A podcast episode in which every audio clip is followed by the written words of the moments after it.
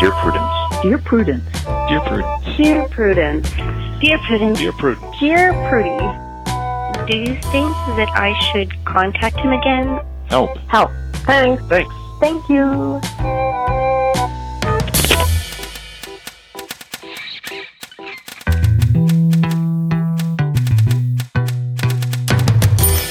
Welcome back to the Dear Prudence Show. Once again, and as always, I am your host, Dear Prudence, also known as Mallory Ortberg.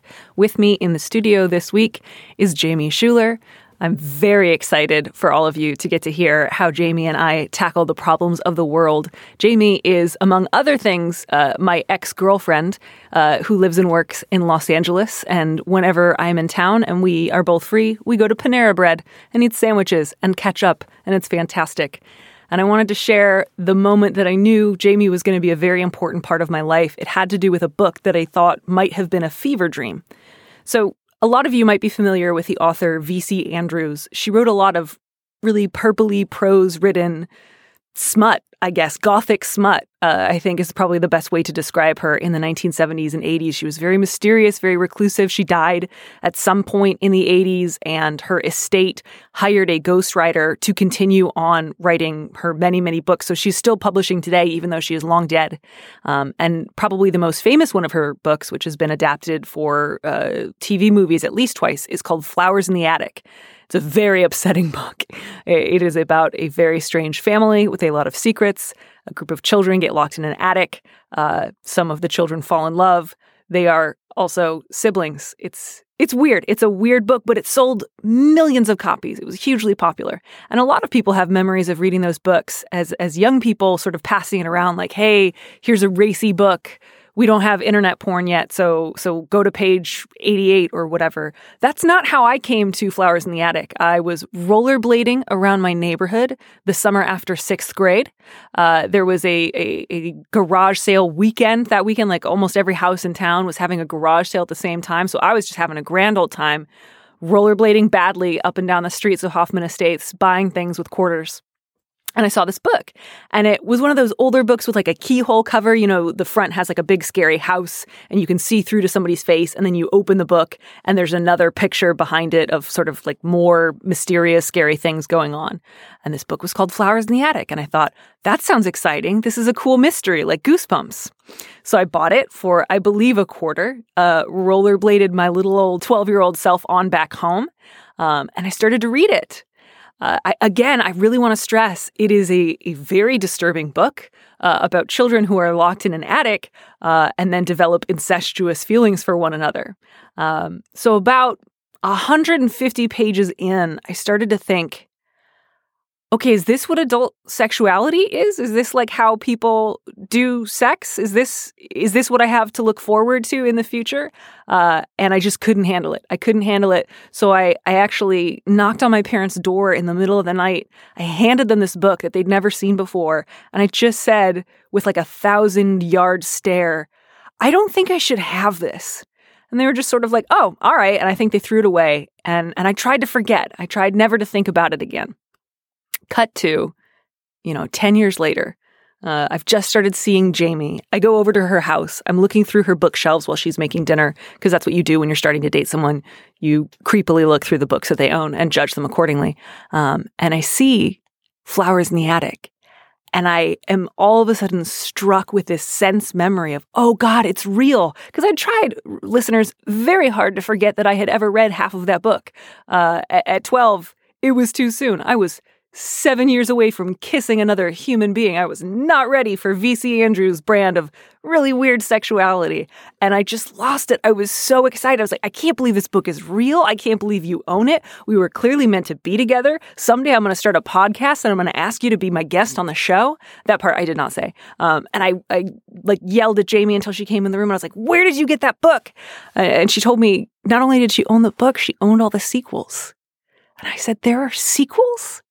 And there were. And I finally felt ready to enjoy these very strange, very upsetting books on their own terms. Um, and we actually ended up reading through the entire series, reading to one another. Uh, and it was the best and most, uh, you know, healing experiences of my life to, to return to these books, finally ready as an adult to accept them as the very, very strange, messy piles of nonsense that they are.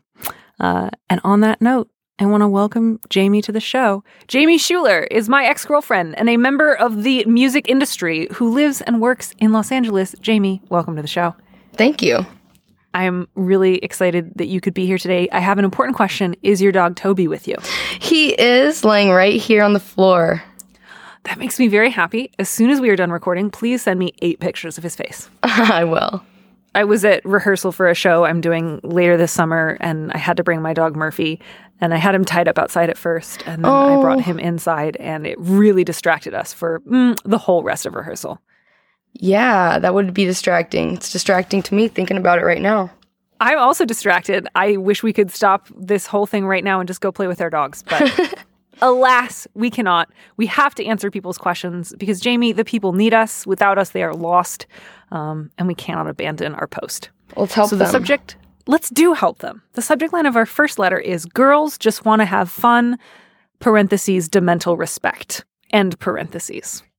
Dear Prudence, unlike many of my post-grad peers, I've been extremely fortunate to have landed a job at a great company in my field right out of college. One of my main responsibilities in my current position was to develop and manage a training program as a tool for our sales department. My boss and I spent the last year developing this program, and we recently brought on another guy, John, to our tiny department to work on other projects.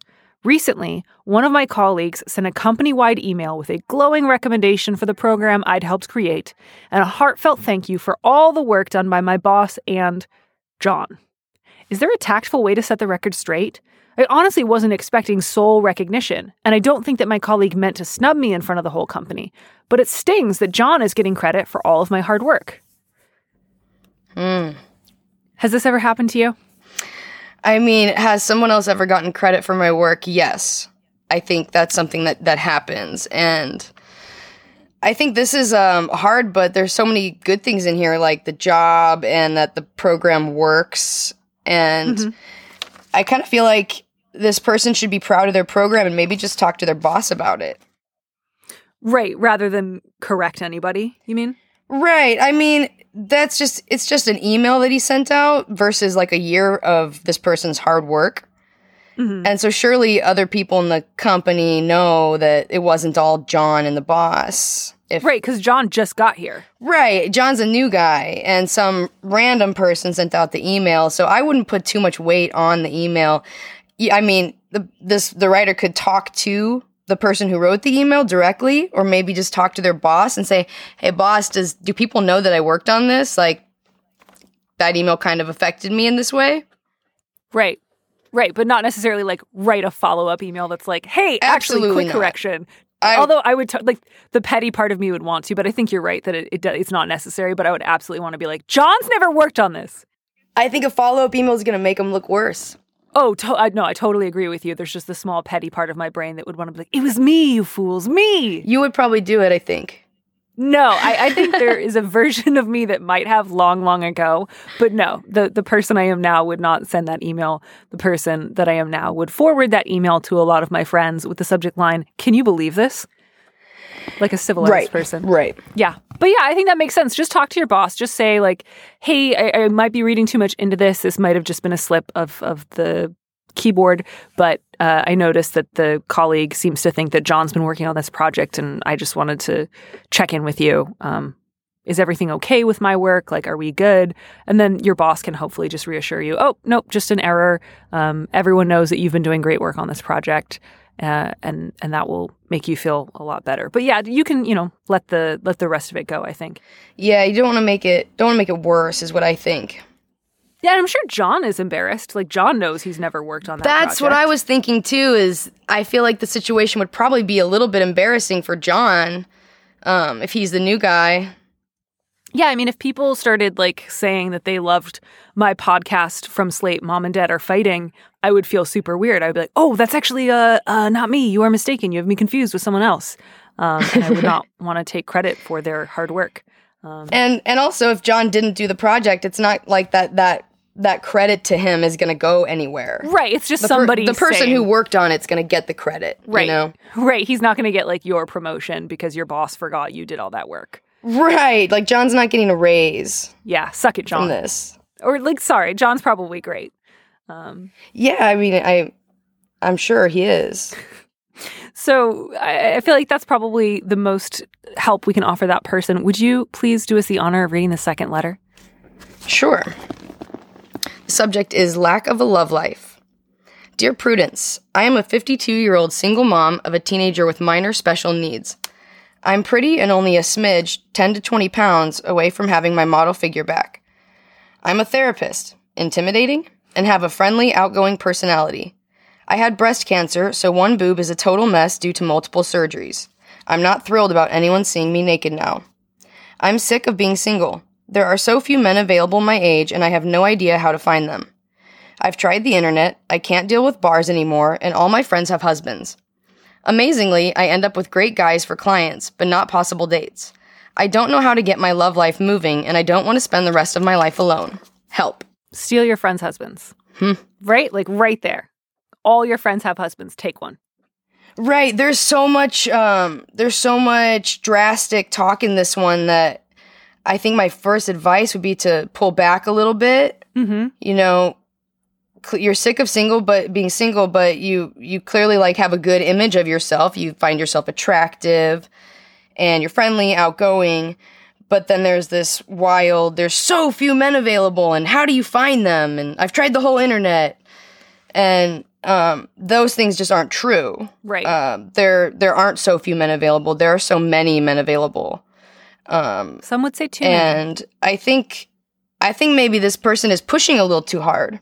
Right. I thought it was interesting. I, I sometimes get letters like this one where somebody will kind of catalog all of their physical attributes as if to say, don't you agree that I objectively deserve a partner? Like, because right. I'm pretty and I've like uh, really specifically listed my weight and I have a good job, I have to get a partner. Like, you should agree with me. And it's like, kind of not. Like, all kinds of people get partners and all kinds of people don't. So there's really no sort of universal, like, if I'm this attractive and this successful, I should have a partner and it's crazy that I don't. Like, that, it's not like a, an input program where you just, like, input several attributes on your end and then a computer punches out a partner on the other side. Like, it's great that you have all those things, but those aren't reasons you deserve a husband. They're just right. qualities right. about you. Um, yeah, and- I think I think they're maybe missing the point. Um, sometimes you have to let go for that thing to come back to you, maybe. Yep. And I kind of see that with this person. Yeah, and I think, like you said earlier about trying the internet, as if the internet is something you try once and it doesn't work out. Like, the internet right. is a river. It is different every time. It is also enormous. Like, the whole internet. You tried the whole internet. You tried everything. Right. Like, um... And that's not to say that there aren't, like, pros and cons to internet dating or meeting somebody through, like, a platform like Twitter or Reddit or message boards or all the other various ways that people meet like-minded people they're interested in online. But there's a lot of internet to try, and it's just yeah. people. Like, it's just people on the internet. The internet's not magic. It's not going to bring a better version of people to your door. It's just going to help you meet a lot of people in a shorter amount of time. And if what you're really interested in is is finding a guy to marry, then that's probably going to be helpful to you. Yeah, and it, it seems like um, if she's getting along with the guys at her therapy sessions, um, you know, maybe she's looking for something a little more authentic that starts with a conversation and not not the bar thing. Right. So I, I would maybe suggest if she's going to use the internet again, um, she could try something like meetup dot com mm-hmm. or a site that has, like, hobbies and activities, where you find groups of people your age in your city and you go do that activity with them. Right, right. And, um, you know, something like that where she could actually go and get to know people, because there are so many single people in their fifties and older. It's, that's, you know, she's holding herself back, it sounds yeah. like. Yeah, and, and I would just say you might be a great person and you might try really hard and you might not find a husband. And that's hard, and I'm sorry. Right, it's right, also, like, it right. happens. You it also should happen. Accept yourself. Yeah, like, and that's not to say, like, so just don't care about it, don't worry. Like, obviously you'll care, but, like, you should accept that as a possible thing that might happen to you. Um, because I think as long as you feel like this shouldn't be happening to me, you're going to get even more frustrated, um, and maybe then, like, kind of put off an energy of, like, frustration and entitlement that does not draw a lot of really great guys right. to you. Um, and it yeah, sounds like you're I think not accepting accepting where you're at. and then kind of letting go of that a little bit, and it'll it'll probably come right to her. Right. And so, you know, don't steal your friends' husbands. Uh, don't date your clients, which I feel like was sort of implied. Not that you are on the verge of doing it, but you were sort of saying like, oh, man, if the only great guys I meet are my clients, what should I do? Even though that's totally unethical. Um, maybe part of the reason you think the clients you have are such great guys is because you don't think of them as someone you can date. So you're not bringing that same energy to it. Um, and it might be helpful to you in the outside world to bring some of that like chill therapist energy uh, to to your meetings. But yeah, I, I I can't say like, oh, there's this one thing that's holding you back from finding a partner, because everyone's really different and wants really different things. So um, yeah, you know. And I mean, everyone's got one boob now too. Like all these things are not so extreme. Like breast cancer is pretty common, yeah. And a woman in her fifties. I, I don't I don't see too many problems with this woman. I think that she's just got to get get comfortable with herself so that other people can be comfortable with her. Yeah. Yeah. And, and good luck. And it sounds like you've got a lot of other great things going on in your life besides dating. So um, it's not as if, you know, you don't have any sort of consolations or other interests that you can cultivate. Um, but good luck with everything. And the internet is a very, very big place, I think, is probably My, my yeah, go note. farther. It's a yeah, it's a big internet out there. You can find some weird stuff, which is wonderful.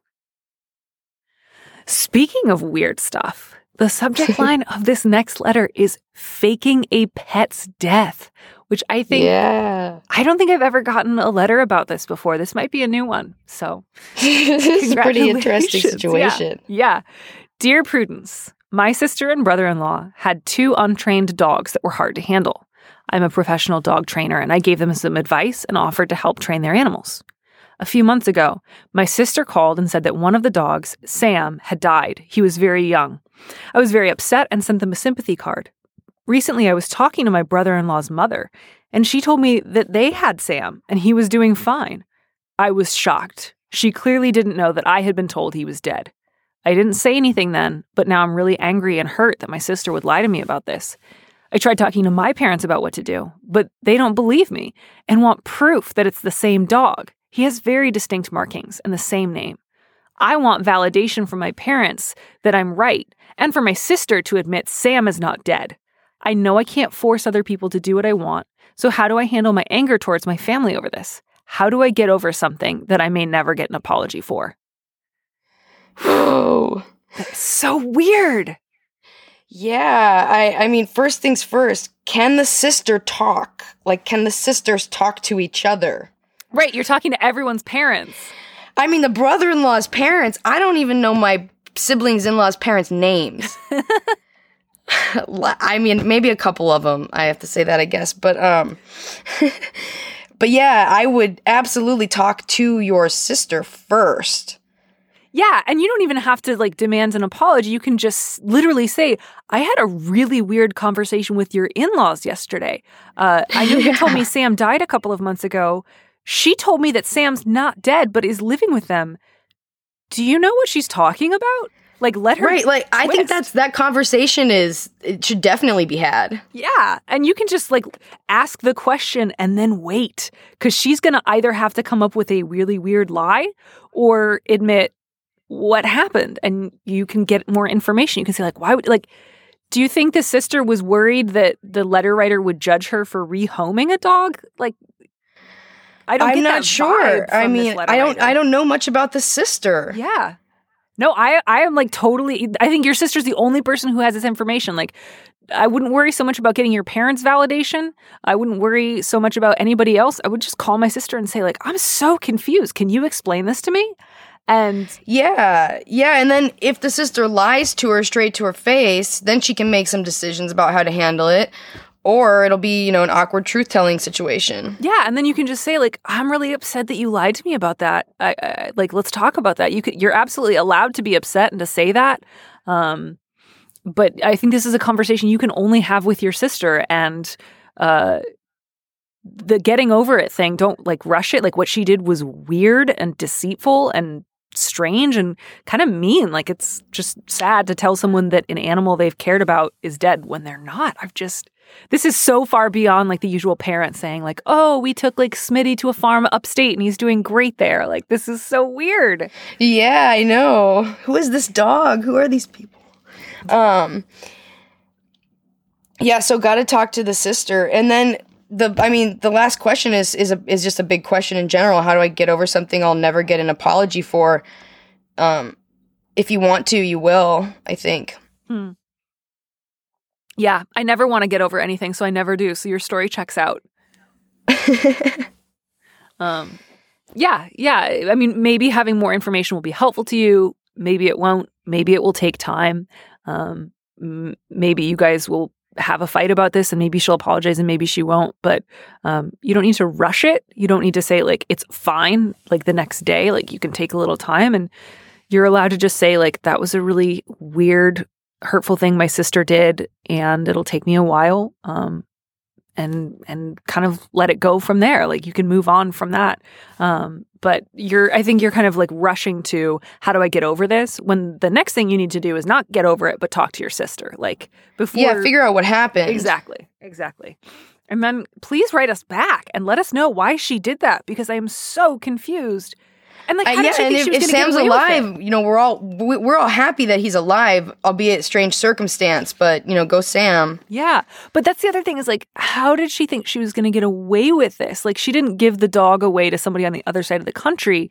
She gave the dog away to someone who apparently her sister talks to semi regularly and is like right. a part of their extended family. Like, this was just a dumb, dumb strategy. Yeah, yeah. My only thought was like, well, maybe maybe the the writer is a little overbearing, and the sister was like, well, I don't know, I'm just gonna give the dog away, and That's... I don't want her to ask too many questions, so I'll just lie about it. I don't know, I really can't come up with why this happened. Yeah, I didn't really get a vibe from the letter writer of being like hyper judgmental, although I realize I only have one letter to go on, but yeah, whatever. Right. This definitely sounds like something she did kind of panicked and like not really thinking clearly about how she was gonna pull this off. So I guess the upside is your sister's not a very good liar. And that's nice, because you'll always know when she's lying to you. Yeah. Um, man, okay. So, yeah, please, please write us a follow-up once you find out why she did that. And in the meantime, uh, Jamie, would you read this next letter? Sure. How much do I have to disclose about mental health at work? I've seen a therapist on and off for a couple years.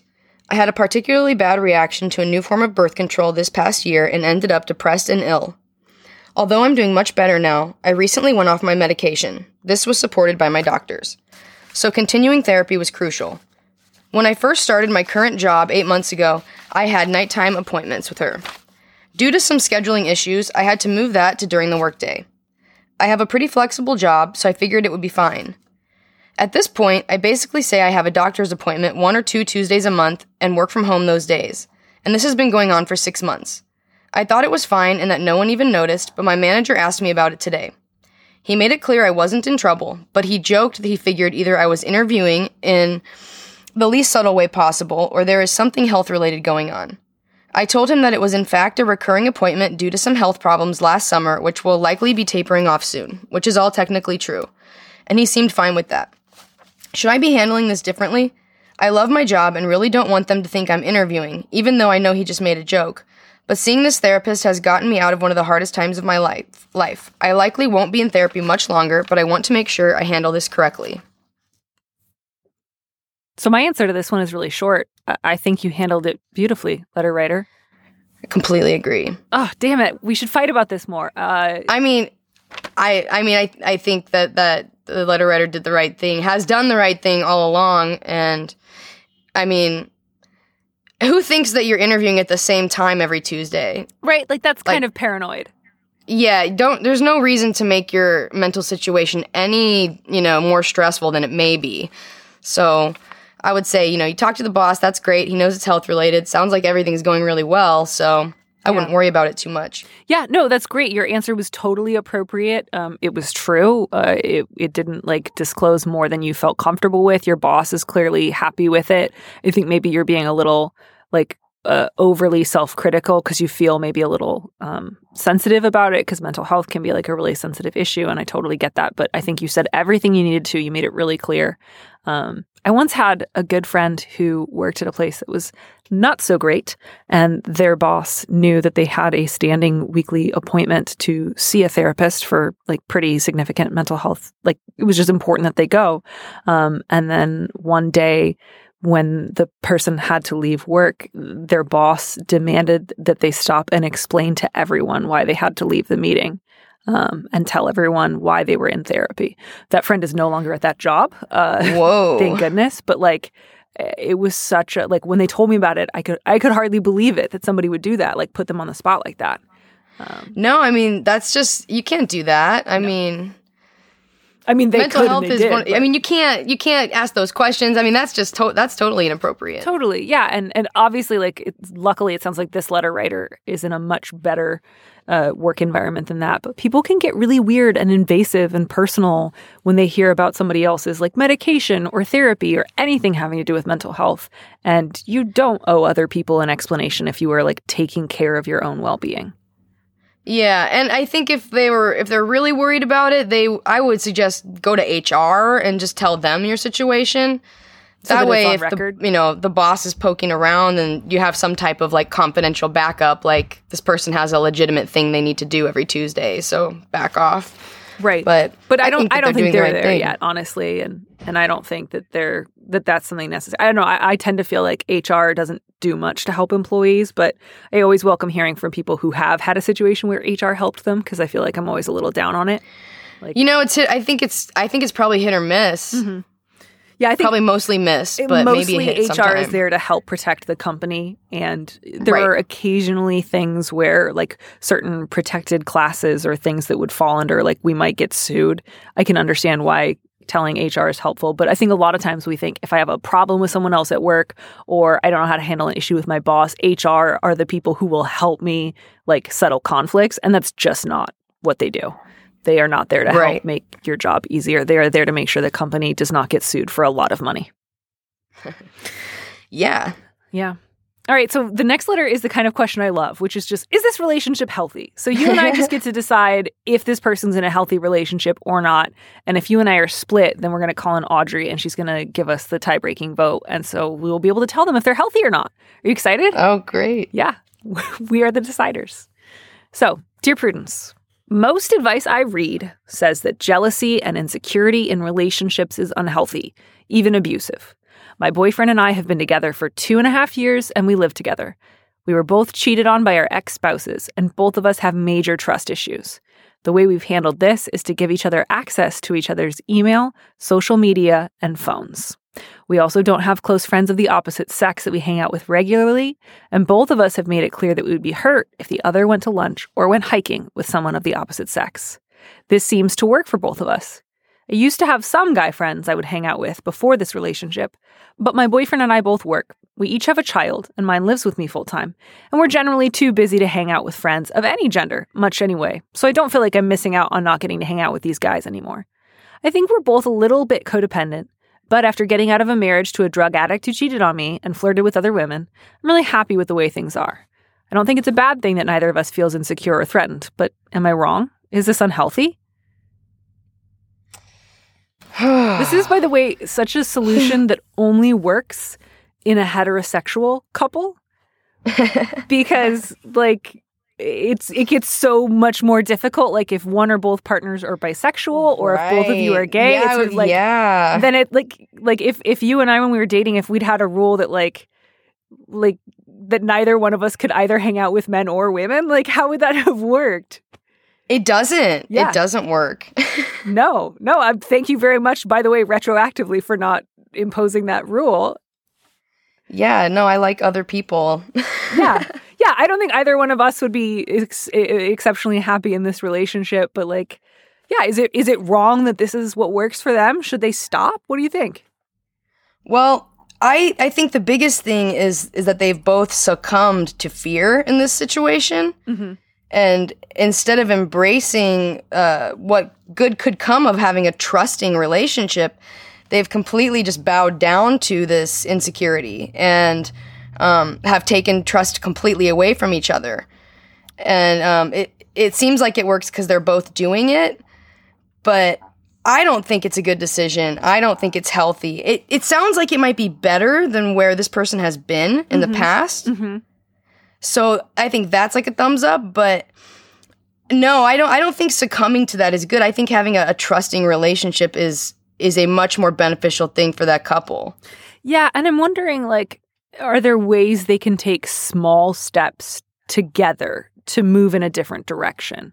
Because I don't know that the goal needs to be you should both have eight best friends of the opposite sex, each more attractive than the last, that you regularly, like, hike Mount Kilimanjaro with. I'm not saying you guys have to become totally different people, or unless you have at least, like, three male friends for the girl and three female friends for the guy, you're bad.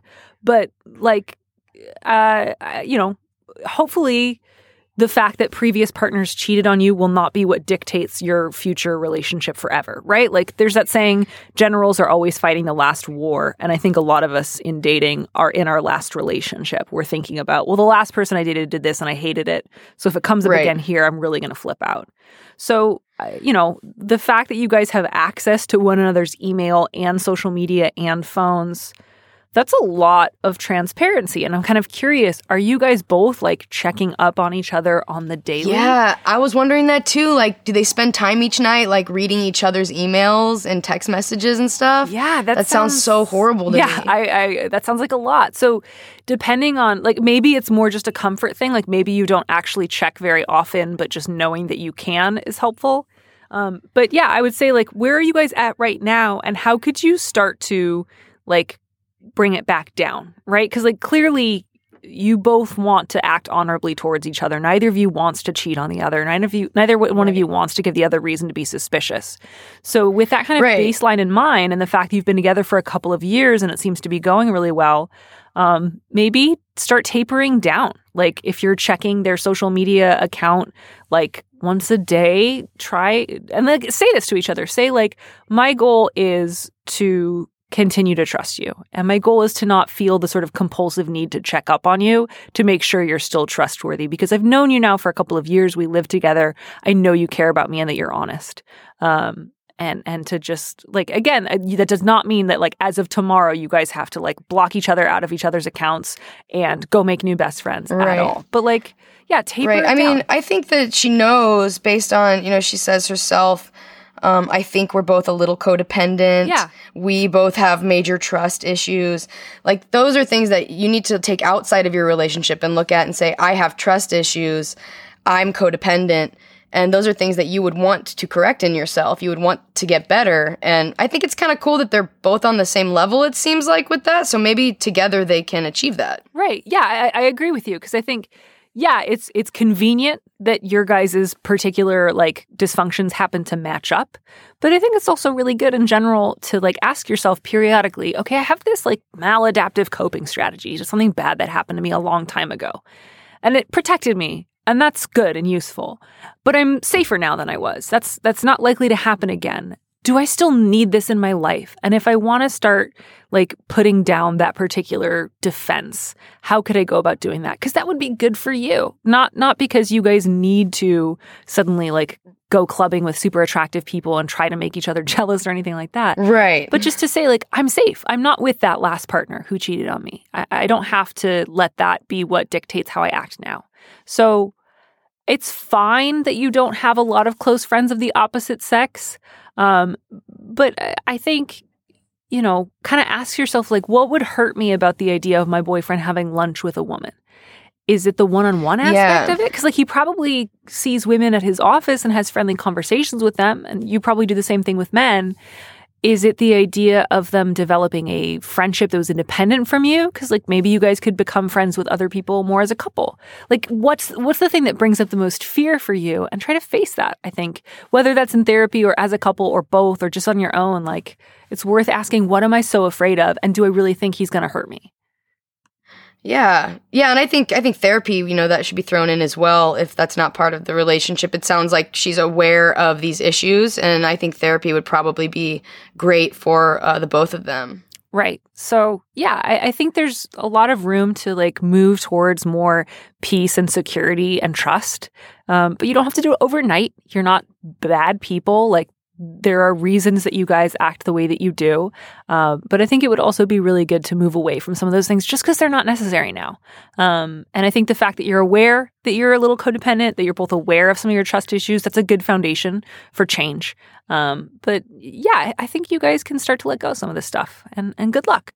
So did we disagree on that? I don't think so. Not enough, unfortunately. But I do. And by the way, if there are any couples where like both partners are bisexual and they have tried to implement a rule like this, where just no one's allowed to have any friends, um, I would love to hear from you. I don't think that such a couple exists. I mean, but... I mean, you know, my first relationship, that that secret one in college, was mm-hmm. I was getting pretty close there. That's right. Yeah, that was, but that was uh, not the healthiest. Maybe. No, no, that's why I know that. That's why I know the answer to this one. Yeah, yeah, I think it also didn't help that it was a secret relationship um, that you weren't allowed to tell anyone about. Yeah, different context, but same jealousy. Which, by the way, listeners, that was not me. Uh, just to throw that one out there. I did not. I, I have never made anyone be in a secret relationship with me. No, nope, nope, not Mallory. Thank you. Thank you for that credit. So back to family dynamics, back to siblings, back to sisters. This next letter is all about sisterly expectations. Uh, Jamie, would you please read this one? Subject, not your babysitter. My sister and I took different paths in life. She got pregnant at twenty, dropped out of school, and proceeded to have a baby every two years with her husband. I got my P H D. I work seventy-hour weeks. Vacation to me is poolside with a drink in hand and a bad romance in the other. My sister overschedules everything. I pay for the family vacation. Our folks, the kids, basically everyone. I might join one outing or the other, but dinner is enough bonding time for me. I have always bowed out of my sister's plans and stayed poolside. My older nieces didn't find the family chaos fun, so I watched them while they read books and streamed anime in peace. This summer, my sister announced I would be watching my severely disabled nephew during the family trip since I wasn't doing anything. My nephew requires constant supervision, unless you want to find feces decorating the wall. One day might be okay, but not two weeks. My sister is the master of martyr mode and the holy conveyor of grandchildren. My question is, how do I get out of this without blowing up my family dynamics? I want to see my family, but I don't want to pay to play nursemaid. Honest conversation does not happen in my family. I need a way to keep the lines open, if only for nieces, when and if they jump ship. You know, letter writer, I do want to give you some credit for a little bit of martyr mode. Like, your sister might be the master of it, but you're doing all right for yourself. I was I was thinking the same thing. It sounds like we have a, a, a martyr family here. Yeah, everyone's kind of competing for the biggest uh, the biggest crown of thorns. Yeah, because it's sort of it's always tough to get a letter where they say, "Here's my problem. By the way, I can't talk to anyone about it. I can't do this, this, or this because of my family." So it's sort of like, I've already thought about the possible solutions to this and I've decided they're impossible, which is like a little martyrish, right? Like, mm-hmm. you know, I think this person maybe does have options. I mean, so first of all, their basic question is like, how do I not do this without having an honest conversation? Do you think that's possible? I mean, if honest conversation is not possible in this family, then I think this person needs to just take care of themselves. Yeah, because they're paying for everyone to go on a family vacation every year. That's a lot of money. Yeah, yeah, and I mean, don't go. Like, def- if, if if it's going to mean cleaning up, like, shit on the walls, like, don't go on this vacation. I would say that. Um, and maybe that will open a conversation because, y- you know, you got to take care of yourself first and foremost, and that's not what you want. I wouldn't want to spend two weeks doing that. No, and there's kind of this... You know, you can feel there's obviously a lot of dynamics going on, right? And like the read I get from this letter is the letter writer feels like they have accomplished more than their sister, um, but they don't get any of the same recognition because they haven't had children. Um, and so they're kind of trying to make up for that in other ways by like, look, I'm paying for everyone to go on vacation. Aren't you grateful? Like, aren't I the best? Mm-hmm. And because they're not responding with gratitude, because they're responding with entitlement, there's even more frustration until we're almost at a boiling point. And that's usually a recipe for like a big family blow up in the Bahamas or wherever your vacation is that kind of mm-hmm. goes down in history as like, oh man, remember that vacation we took in twenty seventeen where shit really went down? Um, So you're you're clearly yeah. taking. It sounds like if they don't if they don't have some kind of conversation, it is going to blow up like that. Yeah, and so you know, ask yourself like, do I want to continue taking my vacations with my family when it sounds like I kind of don't enjoy actually the part of the vacation where I spend time with them? Like, I don't think you owe your family an all expenses paid vacation every year. I think sometimes when people start doing something for somebody else, they once they've done it a couple times in a row, there's this sort of expectation of, okay, now you do this forever um, because mm-hmm. you started, instead of, wow, that was really cool that you did that for a couple of years. Thank you. It was awesome. Um, and yeah. that can be really frustrating for the giver who thinks like, oh, I, I'm not doing this for recognition. But when they get nothing in return, they're like, okay, actually, I did want something in return because right. this is not working. So like, no, maybe you and your sister are not going to have a sit-down heart-to-heart where you talk about the different paths your lives have taken and the ways in which the both of you might look down on the other. Um, but you, letter writer, you work seventy-hour weeks. You got a P H D. You sound accomplished. I bet you've been able to say no to things in your professional life. You get to say no to your family.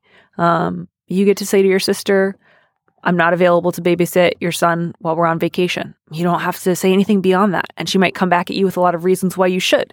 And you don't have to worry about those. You just get to say, I'm not going to do that. And right, right. And that's, I mean, you can do that. You can do that as an adult. Yeah. Um, you can say, no, I don't want to do that. Yeah, you're not qualified. It sounds like you're not qualified. It sounds like he needs a really high level of engagement that you're not able and prepared to give. Um, and the fact that your sister made this announcement on your behalf puts you in a pretty clear-cut situation where you can just say, actually, I can't. Um, and then you also get to think through, like, are these vacations still working for me? Do I still want to send my sister and the rest of our family on an all-expenses-paid vacation every year? Or would I like to travel somewhere myself where I can read a romance novel alone?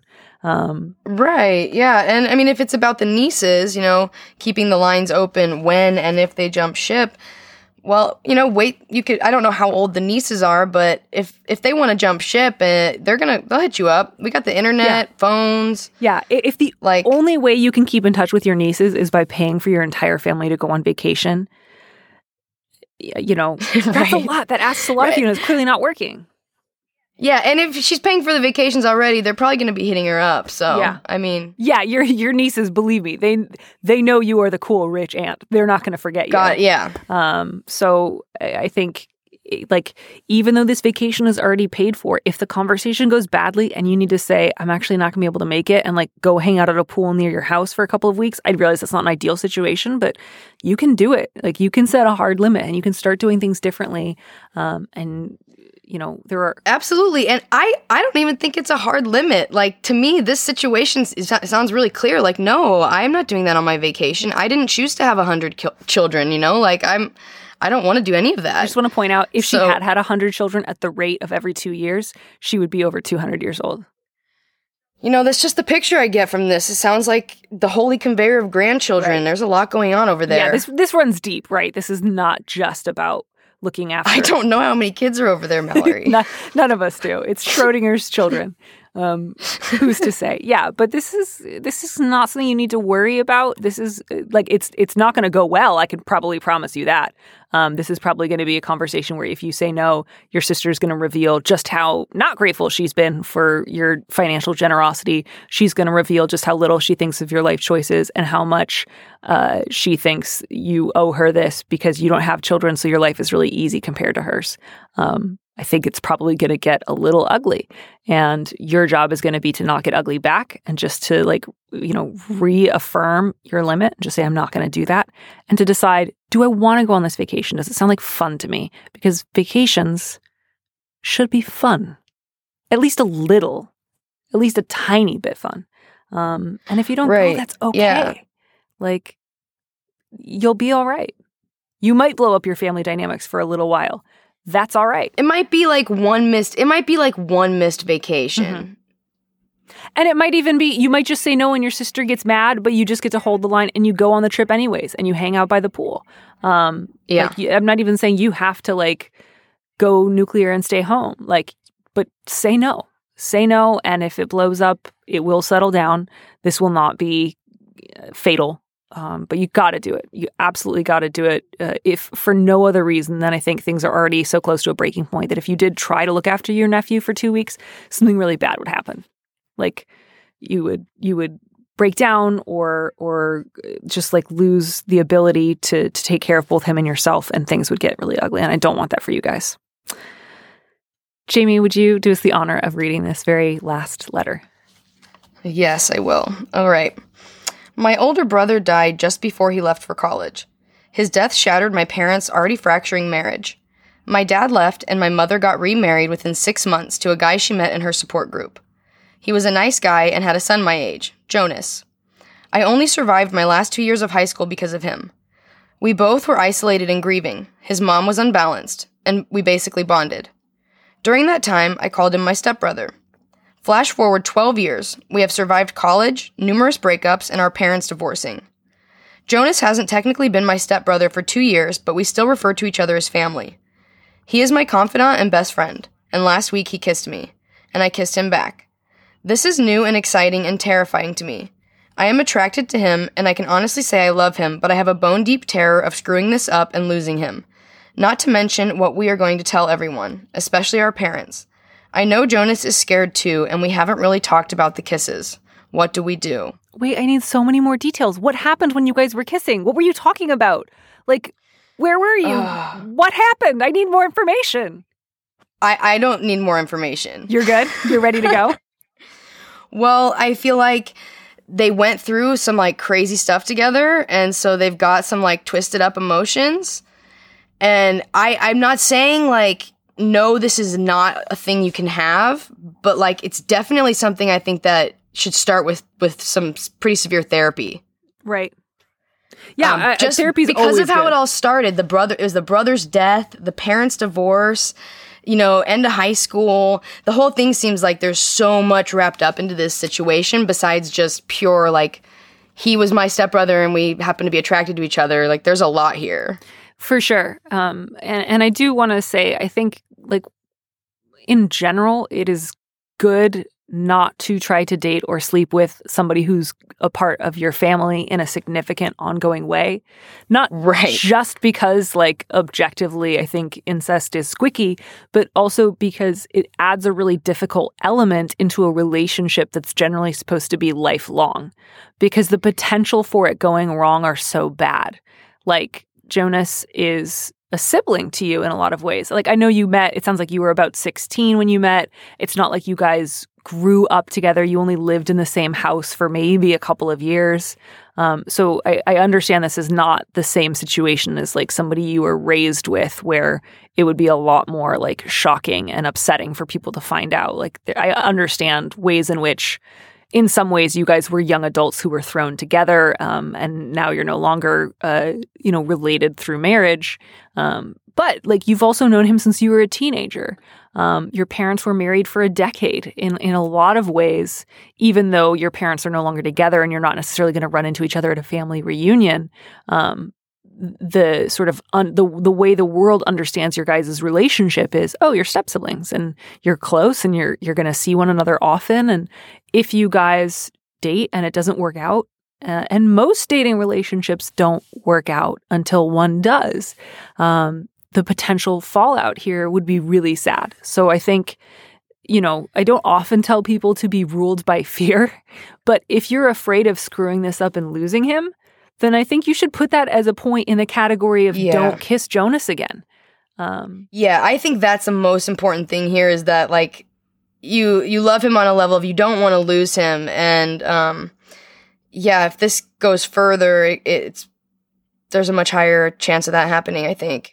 Right, especially because, like, you guys are both in your, what, like, late twenties, early thirties, and you kissed a week ago.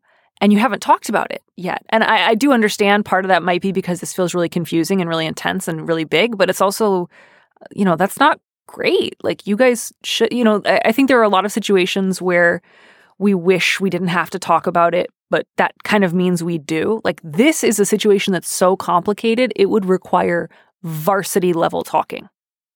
Yeah. Uh, yeah. A lot of it yeah, as you, well. You're going to have to letter in talking. Um, and so the fact that you guys haven't been able to do that is not a great sign for a potential romantic future together. But I, I, I, like, putting that aside, what do I do right now?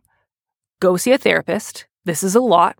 This is a lot, even if you've, I mean, you may have, you know, you were already, it sounds like your mom was in a support group. I'm sure you saw a therapist at some point dealing with your brother's death. But like, go back, especially because you've got this big thing on the horizon. Go back and specifically say, I want to talk to you, therapist, about my step, my ex-step sibling, Jonas, who I recently kissed.